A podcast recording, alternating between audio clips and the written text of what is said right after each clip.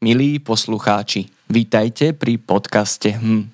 Ak ho rovnako ako my považujete za zmysluplný, budeme veľmi radi, ak ho podporíte, napríklad pomocou platformy Patreon.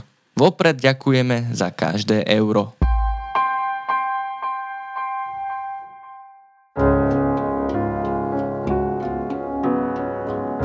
Zameranie sa na kariéru, nespokojnosť vlastným telom, neefektivita zoznamovacích aplikácií, nepríjemné skúsenosti ako aj preferencia masturbácie a neobmedzená dostupnosť pornografie. Aj to sú dôvody, pre ktoré americké médiá hlásia, že dnešní mladí ľudia majú menej sexu ako generácie pred nimi a skôr sa hlásia ku konzervatívnym hodnotám. V Japonsku dokonca výskumy zistili, že až 40% tamojších dospelých nemá sexuálnu skúsenosť. Je to tak však aj na Slovensku? Aké je sexuálne správanie slovenských detí a mladých ľudí? Prečo sa na linkách dôvery pýtajú už 9-ročné deti na pojmy súvisiace s pornografiou a aký má na ne tento obsah vplyv? Aj o tom sa budem dnes rozprávať so psychologičkou z Fakulty psychológie Paneurópskej vysokej školy v Bratislave Henrietou Rolkovou. Počúvate HM, podcast internetovej linky dôvery ipčko.sk. Moje meno je Marek Franko.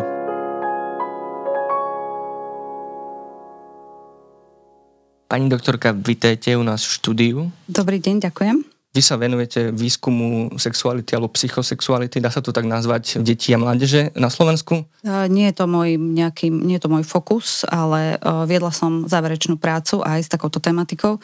A téma sexuality je v podstate veľmi prierezová téma, pretože sexualita je súčasťou života každého človeka a keď je v podstate to sexuálne zdravie v poriadku, tak je v poriadku aj to somatické, aj to psychické zdravie. Takže e, naozaj vylúčiť sexualitu ako takú e, zo života nie je možné. Ja som zachytil v médiách teda viacero článkov o tom, ako e, dnešní mladí ľudia majú nižší záujem o sex a sexualitu, sú konzervatívnejší, majú neskorší nástup prvých sexuálnych skúseností. Ono to trošku súvisí aj, aj s inými oblastiami života, ako s, s väčším príklonom k aktivizmu a záujmu o, o veci verejné. A čo vlastne vidíme skôr teda na zahraničných príkladoch. Aký je vzťah dnešných slovenských mladých ľudí, teda bavíme sa asi od veku 12 až 18 rokov, k sexu a sexualite? Čo ste sa dozvedeli vy z vašich výskumov a prác? Tak to sexuálne správanie našich slovenských tínejdžerov a adolescentov eh, by som povedala, že je trošku iné, ako, ako ste vyhovorili výsledky, že teda nie je tam záujem o sex, alebo že sex eh, vo vyššom, eh, vyššom neskoršom veku, keď sa bavíme o týchto mladých ľuďoch. U nás je skôr opak pravdou. Už veľmi malé deti, by som mohla povedať, keď sa bavíme o, o sexualite, tak o malom dieťati hovoríme, keď má 9-10 rokov, kladú otázky, a tieto otázky kladú preto, že sa dostávajú na internete k materiálom, ktoré sú neadekvátne pre ich vek. A či už sú to obrázky, alebo sú to videá, alebo dokonca pornofilmy. A potom sa pýtajú. A chcela by som povedať, že je fajn, keď sa vôbec pýtajú, ale horšie, keď sa nepýtajú. Pretože tento materiál nie je vhodný na to, aby ho oni pozerali, pretože ho nedokážu spracovať. Ich sociálna emocionálna inteligencia ešte nie je na takej úrovni, aby to nepoškodilo ich zdravý vývin. Viete uvieť teda nejaký typický slovenský príklad sexuálneho vývoja, ako sa správajú chlapci, alebo naopak, ako sa správajú dievčatá? To je ťažko, veľmi ťažko povedať.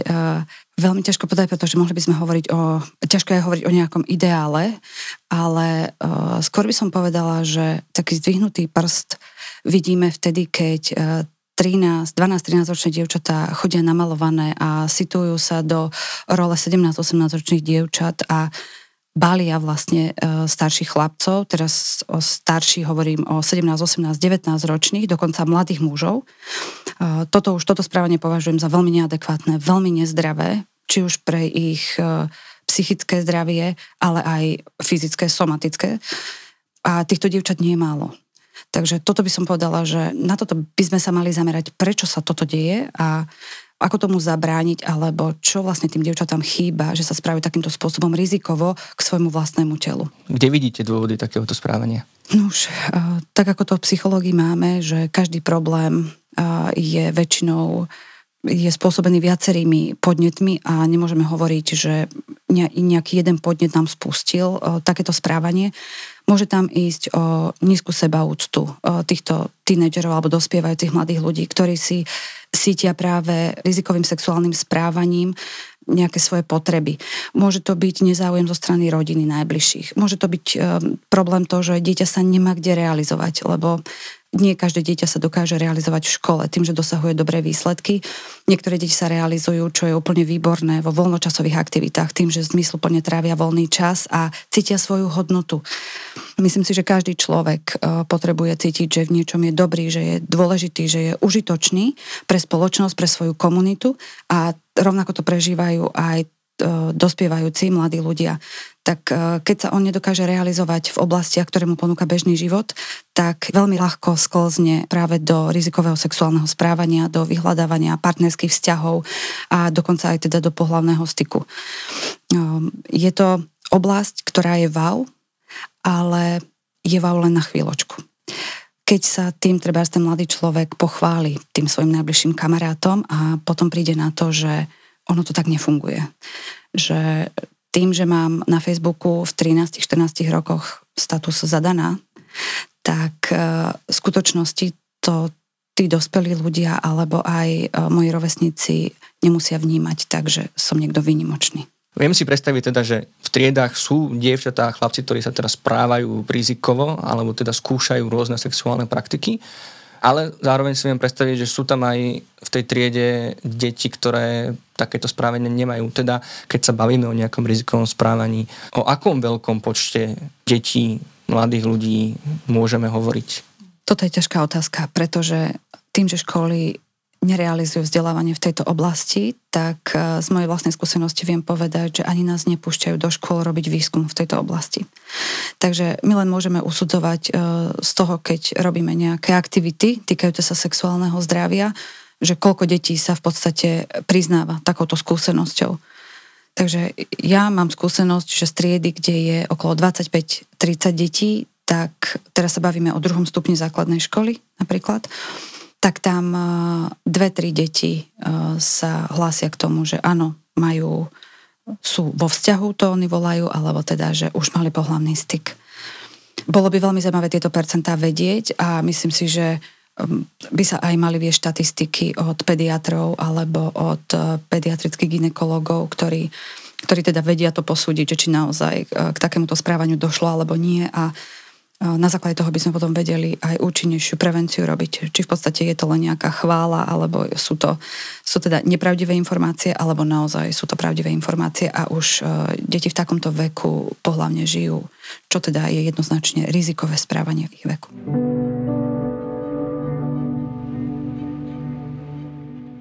čom sú rizika takto skorého dospelého správania a teda aj skorého sexuálneho života? Tých rizik je určite viac.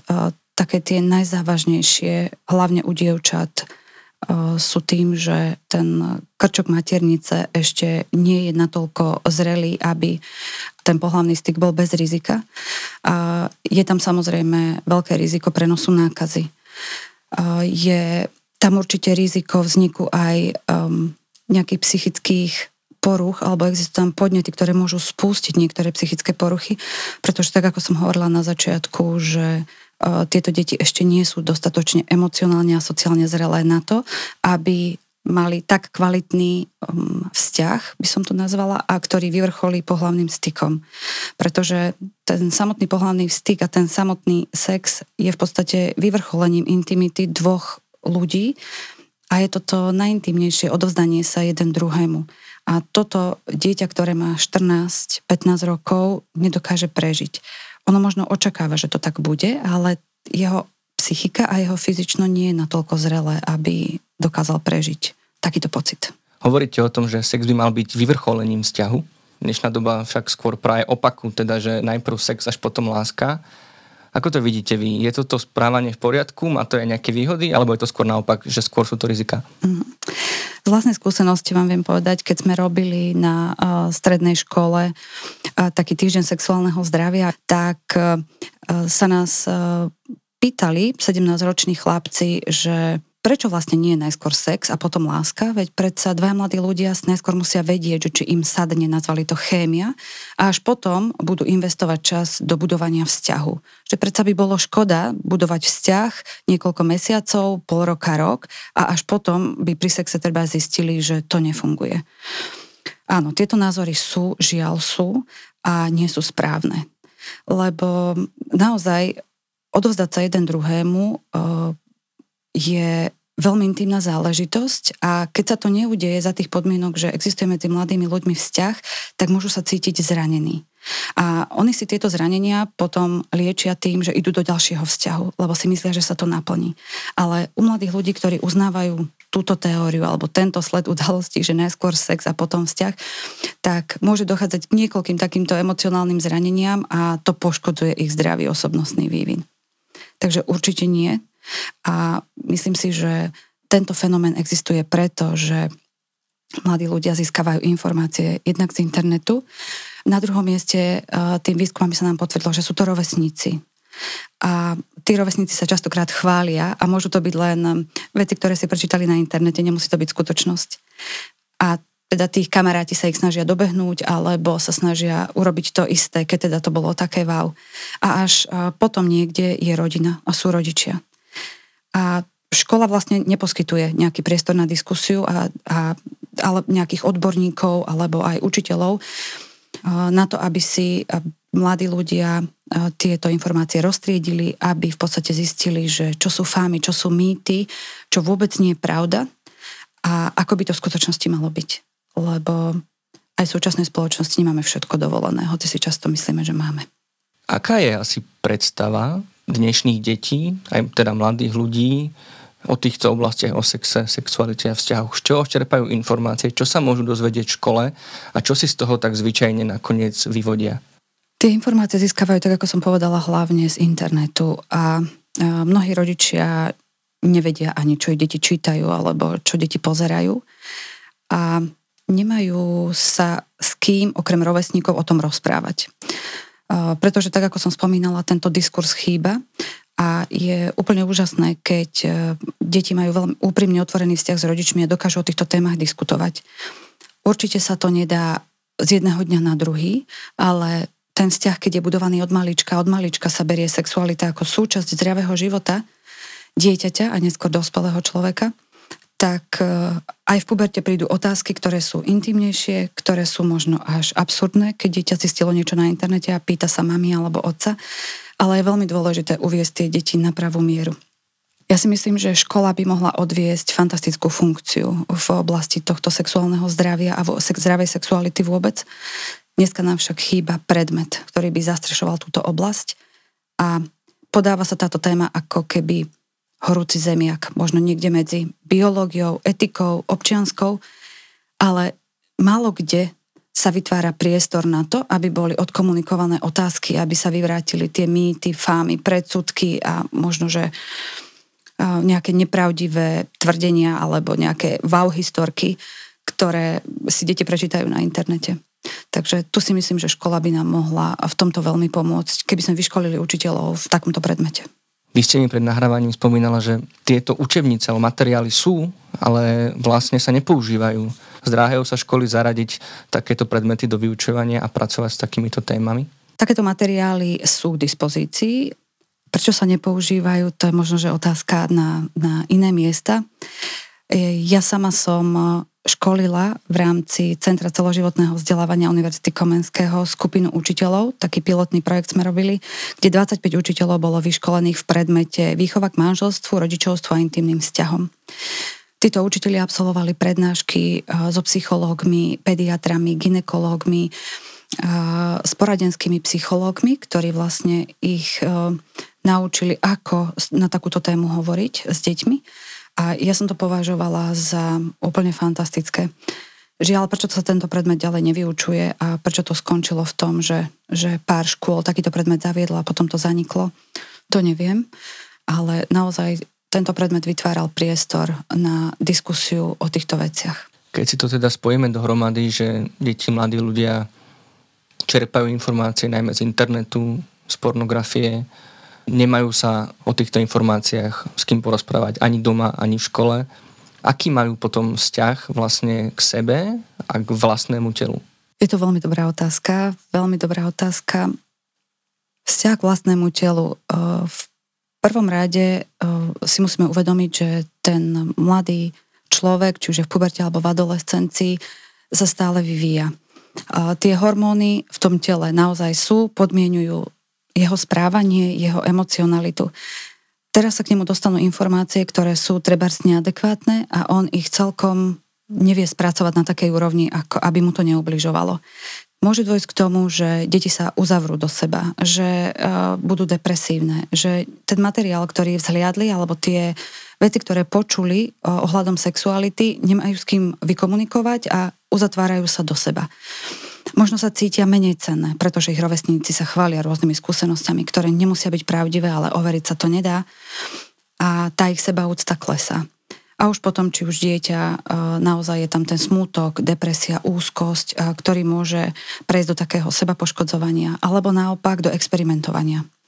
A e, je to veľmi nebezpečné, lebo to experimentovanie môže byť jednak s vlastným telom, môže to byť nejaké skúšanie rôznych sexuálnych aktivít v skupinách pod vplyvom nejakých omamných látok, nie je raritou, že to nemusí byť len alkohol, ale môžu to byť už aj ľahké drogy. A potom sa tí ľudia cítia, keď z toho vytriezvejú a častokrát si to natáčajú na videá a potom sa môžu navzájom vydierať, nestalo sa to raz, cítia sa zneužití, cítia sa zranení a to si nesú so sebou. Tam častokrát končia u psychológa a v horšom prípade na psychiatrii. Dajú sa potom takéto rany na duši vyliečiť, alebo je to doživotná trauma? Závisí, čo sa stalo, koľko rokov malo to dieťa alebo tínejdžer, koľkokrát sa takéto niečo stalo a aj ako na tom psychicky bol predtým. Niektorí si tieto zranenia naozaj berú a trvajú až do konca života a musia sa s ním pasovať aj v dospelosti a niekedy určite treba vyhľadať psychologickú odbornú pomoc a niektorým deťom vieme pomôcť, keď rodina spolupracuje a tie zranenia neboli až tak hlboké.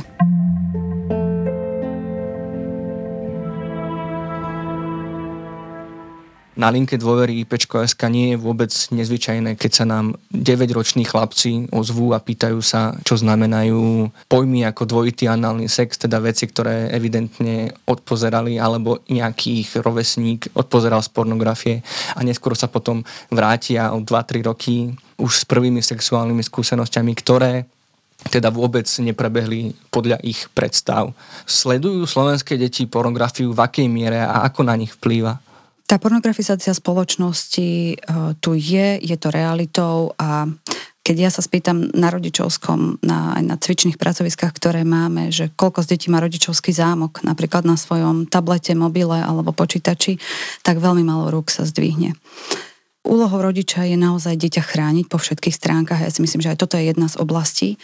No mnohí rodičia si povedia, že nech si dieťa teda niečo vyhľadá, nejaké informácie a nemusíme sa o tom s ním potom toľko rozprávať alebo možno vysvetľovať alebo skrátime ten čas, ktorý budeme tejto téme venovať. Nie je to tak. Deti sa naozaj preklikajú veľmi rýchlo, sa vieme preklikať všetci k materiálom, ktoré sú veľmi nevhodné a dieťa vlastne nevie posúdiť, e, aký obrazový materiál si otvorilo. Či už je to video alebo nejaký film, alebo sú to obrázky a naozaj to pre neho nie je vhodné. Nie je schopné to adekvátne spracovať tak, aby mu to neublížilo preto aj teda tie otázky napríklad toho 9-ročného chlapca, naozaj to mohol niekde vidieť a ešte horšie je, keď mu teda nemá na to kto odpovedať, nemá mu to kto vysvetliť a začnú to, keď komunikujú medzi sebou, môžu to nejakým spôsobom začať skúšať, alebo tak ako ste hovorili, že o dva roky už potom teda napíše ďalej, že, že skúšajú nejaké také praktiky. O dva roky, 9 plus 2 je 11, poťažmo 12, ročných, 12 rokov, je to stále veľmi skoro na to, aby takéto skúsenosti mal, na to, aby takýto materiál e, vnímal. Takže tento fenomén tu naozaj je a to môžu jedine, môže samozrejme, môže to byť aj chránené nejaký vstup, nejaké, nejakými vstupnými kódmi. E, tento materiál by mohol byť chránený a v prvom rade je to o, o rodičoch. Aby vedeli, čo ich dieťa robí vo voľnom čase, aby pozerali históriu počítača, aby naozaj komunikovali s deťmi o tom a možno, že keď e, si budú pravidelne prezerať históriu v počítači, tak zistia, že dieťa sa začína zaoberať e, takýmito témami a je to v podstate príležitosť otvoriť túto tému, keď sa dovtedy neotvárala. Hoci si myslím, že ideálnejší spôsob je komunikovať s dieťaťom od začiatku, od malička o tejto téme a veku primerane a vtedy je to prirodzené, že dieťa kladie otázky a vtedy sa nám, nie že nemôže stať, ale menej pravdepodobné, že sa stane, že 9-ročný chlapec príde s takouto otázkou. Keď tak môžeme trošku zafilozofovať, tak keď sa pozeráme na pornografiu, tak sa v podstate dívame na vzťahy, na prejavy intimity. Samozrejme nie realistickej, ale presne tu ide vlastne, že čo sa deti naučia zo sledovania pornografie o, o partneroch, o vzťahoch, o, o sexualite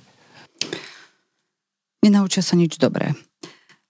My v podstate sledujeme hercov, keď sa pozeráme na nejaký pornografický materiál, sledujeme hercov a ide tam v podstate o, o pohlavný styk. Takže nemá to so vzťahmi, láskou, intimitou ako takou, človeku prirodzenou a zdravou, nič spoločné. Takže deti v podstate vidia techniku prevedenia a je to pre nich materiál, ktorý, tak ako som hovorila už niekoľkokrát, že nevedia ho spracovať. Oni nevedia, že tomu. Keď pozerajú romantický film, tak vidia, ako sa vzťah vyvíja. Ale tu v podstate vidia postelové scény a nevedia, čo tomu predchádza, alebo čo sa deje potom. Takže môže byť pre nich veľmi ľahké si povedať, že veď toto by sme mohli vyskúšať. A to je v podstate také nabadanie a sú také podnety k tomu rizikovému správaniu. A to, čo vidia, vlastne nie je realita. To tak nefunguje v bežnom živote. A keď už si povieme, že teraz ideme do tých, e, u detí, do tých starších vekových kategórií, treba 17-18 ročných, tak oni si takisto, keď e, príliš veľa sledujú tú pornografiu, tak si môžu vytvoriť nejaké ideály, že takto by to malo v realite byť. A stáva sa, že hlavne u chlapcov, že mnohí si povedia, že on takto nedokáže uspokojiť svoju partnerku, on eh, to takto nedokáže tak, ako to videl, až takýmto spôsobom, tak ako to videl, že takto by to bolo ideálne, tak treba odsúvať ten pohlavný styk ako taký, alebo sa ho bojí, alebo odíde zo vzťahu. Lebo tie deti ako keby nemali predstavu, že kedy v tom vzťahu je ideálne, že sa udeje toto. Preto, jak sme hovorili, je dôležité, aby sa deti naučili, že najskôr je ten vzťah, najskôr je to flirtovanie, chodenie, tá láska, tá intimita, vzájomné poznanie sa a až potom ten sex je vyvrcholením celého toho vzťahu a je jedinečný pre ten pár. A na to oni nepotrebujú vidieť predtým nejaké porno alebo nejaké videá alebo nejaké obrázky. Ako môže ovplyvniť táto chýbajúca informácia o vzťahu, o priebehu flirtovania, randenia, dvorenia, dospelý život detí a mladých ľudí, ktorí sa vlastne učia z pornografie, vyrastajú s ňou a veľakrát si ju prenášajú, tento zvyk sledovať ju prenášajú aj do dospelého života? Sledovanie pornografie a jej prílišné sledovanie môže spôsobiť dokonca závislosť, ktorú radíme medzi nelátkové závislosti so všetkým, čo k tomu patrí s bažením, nutkavými myšlienkami, neschopnosťou koncentrovať sa, čo je však e, zlé pre ten intimný život e, ľudí, ktorí sledujú častokrát tú pornografiu, je to, že napríklad ten mladý človek po určitom čase sledovania tej pornografie, pri ktorej väčšinou dochádza k masturbácii, nedokáže prísť k uspokojeniu s tým svojim partnerom. Jedine sledovaním toho pornografického materiálu napríklad. Takže toto môže byť niečo, čo si ľudia nesú práve sledovaním toho porna a pre ten vzťah to vôbec nemusí byť e, pozitívne. Niektorí mladí ľudia si povedia, že je to oživením vzťahu. Keď to tak vnímajú, tak do istej miery to môže byť obohatením sexuálneho života, ale hovoríme o dospelých ľuďoch. Stále k tomu, keď sa bavíme o deťoch do 18 rokov, by tam naozaj mal byť ten vzťah, tá vzájomná láska, to vzájomné sebapoznávanie a také tie hodnoty, ktoré oni vzájomne uznávajú, zdieľajú, spoznávajú sa a až potom to odovzdanie sa vlastné odovzdanie sa tomu druhému v tom pohľavnom styku by malo byť naozaj také úprimné a vtedy by sme mohli povedať, že to je normálne. Tak by to malo byť.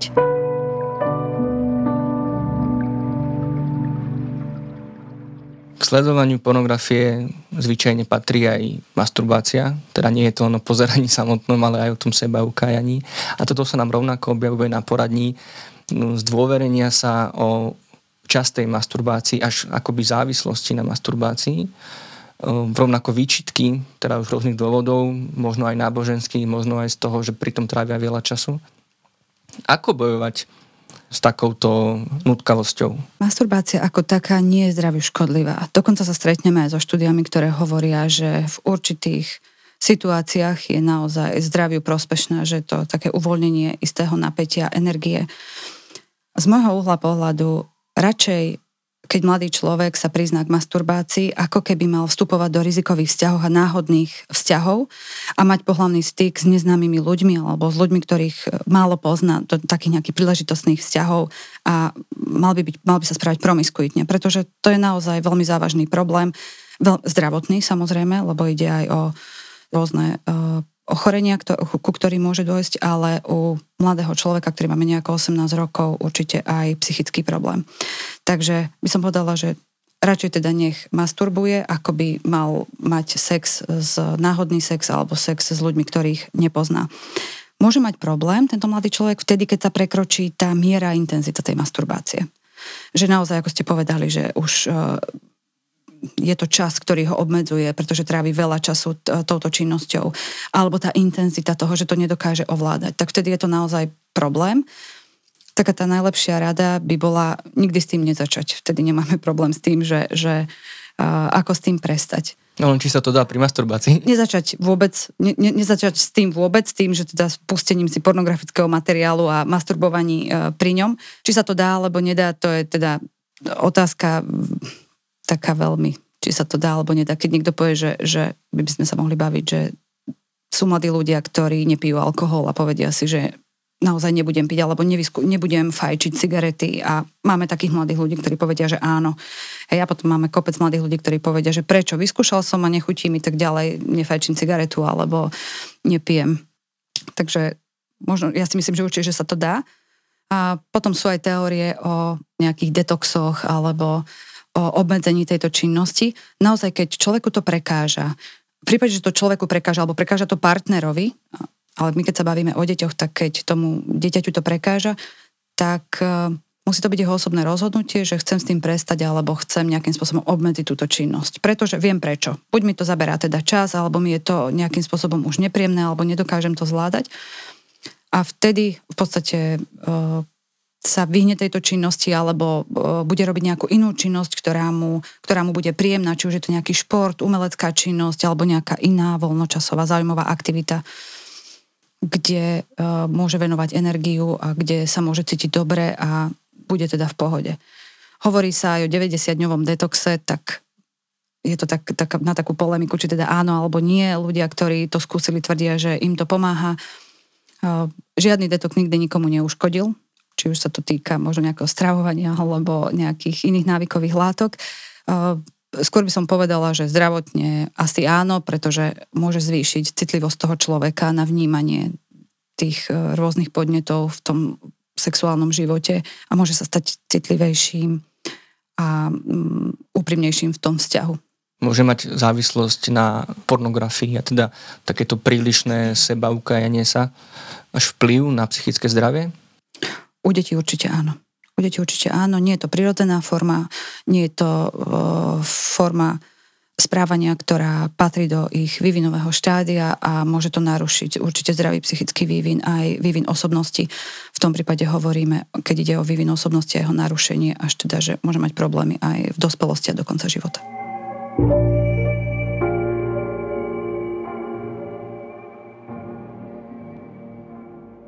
Čo by ste odporúčali? Aký by mal byť zdravý vývoj od detstva cez tínedžerský vek až po dospelosť? Aká je taká tá zdravá miera objavovania sexuality, možno aj objavovania vlastného tela? Každé to vývinové štádium um, má svoje špecifika a my, žiaľ teda psychológii, ja si dovolím konštatovať, že nemáme popísané nejaké že zdravé sexuálne správanie v jednotlivých uh, vývinových štádiách.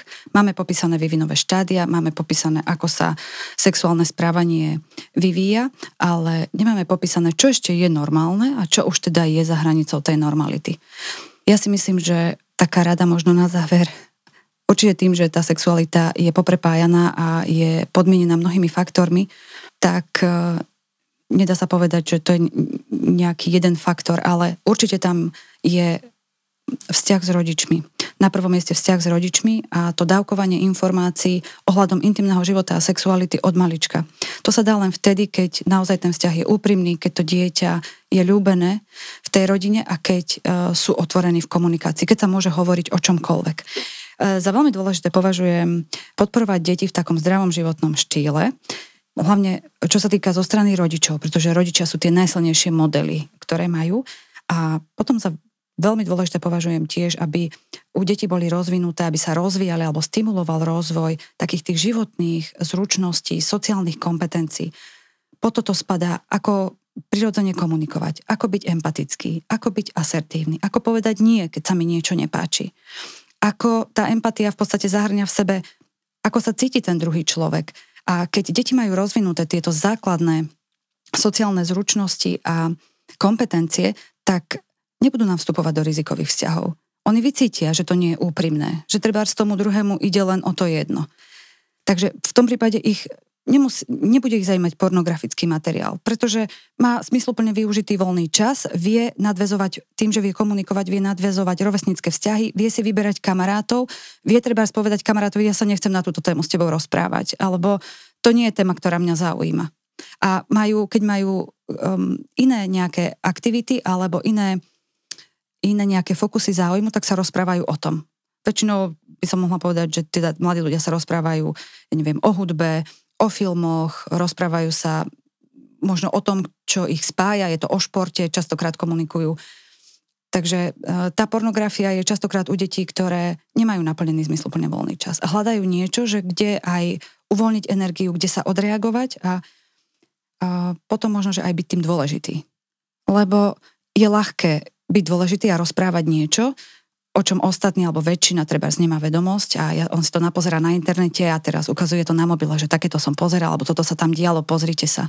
Hej, a to je, to je taký veľmi tenký lat, keď dieťa s týmto príde a teraz ukazuje to tým kamarátom. A tí, ktorí sú naozaj z rodiny podporení a majú ten e, psychosociálny vývin v pohode, tak tí povedia, že mňa toto nezaujíma. Alebo ukáža, mhm, ale a čo? Teraz ďalej, hej? lebo on to má vysvetlené, že ako to je, že keď sa ľudia majú radi a potom nastáva toto a pre toho, kto, kto nemá tie aktivity, kto chce nejakým spôsobom zaujať, ale nezdravo zaujať, lebo to nie je vlastne ich nejaká prirodzená téma, tak príde s takýmto materiálom a chce zaujať. Mnohí rodičia možno nevedia, ako s deťmi o téme sexuality rozprávať. Máte nejaké rady pre nich, ako pristupovať k takýmto rozhovorom? A k tejto téme je už veľké množstvo literatúry dneska. Sú knižky od e, troch rokov vieme s dieťaťom prechádzať si tú knižku a vieme o tom hovoriť adekvátnym spôsobom, takže už e, toto by som nebrala, neakceptovala ako výhovorku, lebo keď rodič naozaj chce o tej téme hovoriť, tak je podporený množstvom tej literatúry a naozaj aj toho adekvátneho obrázkového materiálu, keď sa vie s deťom adekvátne rozprávať. Ja by som ešte na tomto mieste pripomenula, že zastávam názor, že stále sú veci, ktoré sú pre dieťa malo pochopiteľné a ktoré otváram až v neskoršom veku. A dôležité je stále používať jazyk, ktorému dieťa rozumie. Ale ja si myslím, že je aj adekvátne povedať, že keď sa aj dieťa niečo opýta, vysvetliť mu a povedať, že už teda ďalej toto ne, nebudem s tebou rozvádzať, lebo toto by si už nepochopil.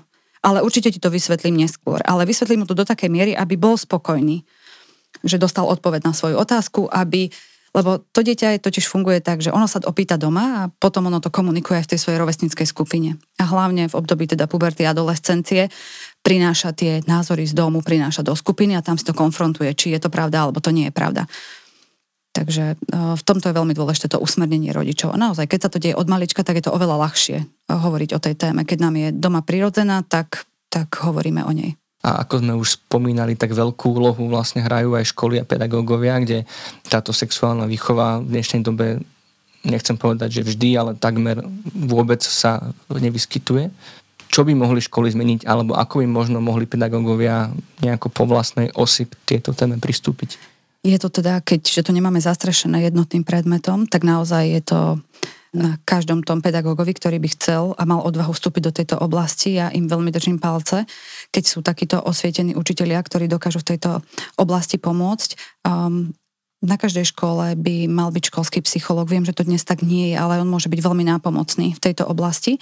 A určite je aj možnosť osloviť e, iných odborníkov z praxe. Či už to budú e, rodičia samotných detí, ktoré školu navštevujú, alebo to budú odborníci, tak ako som hovorila, či už pediatri, alebo môže to byť ginekológovia, môže to byť poradenský psychológ, sexuológ, klinický psychológ. Môže to byť človek, ktorý donesie túto tému do školy a táto téma sa otvorí a deti vidia, že sa dá otvorene opýtať a rozprávať o tejto téme. A to je naozaj veľmi dôležité.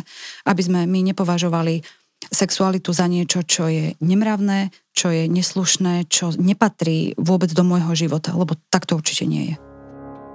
Tak to je na dnes všetko. Ďakujem veľmi pekne za návštevu. Dnešným hostom bola psychologička z Fakulty psychológie Pán Európskej vysokej školy v Bratislave Henrieta Rolková. Ďakujem za návštevu. Ďakujem aj ja veľmi pekne. A ja už len doplním, že s akýmikoľvek otázkami a nie len ohľadom sexu a sexuality sa môžete obracať aj na linky dôvery ipčko.sk a Dobrá linka, kde vás vyškolení psychológovia ochotne vypočujú a poradia vám. Podcast HM pre vás pripravujú Marek Franko za tvorivú časť, Lenka Nemcová a Marek Madro za produkčno-odbornú a nájdete ho vo vašej obľúbenej podcastovej aplikácii. Budeme radi, keď sa vám zapáčime aj na Facebooku alebo Instagrame. Tam nás môžete taktiež aj kontaktovať, rovnako ako na mailovej adrese podcast.ipečko.sk. Na budúci týždeň sa môžete tešiť na valentínsky diel o vzťahoch, zoznamkách a zoznamovaní sa. Dovtedy nezostávajte sami. Tento diel podcastu bol podporený nadáciou Slovenskej sporiteľne.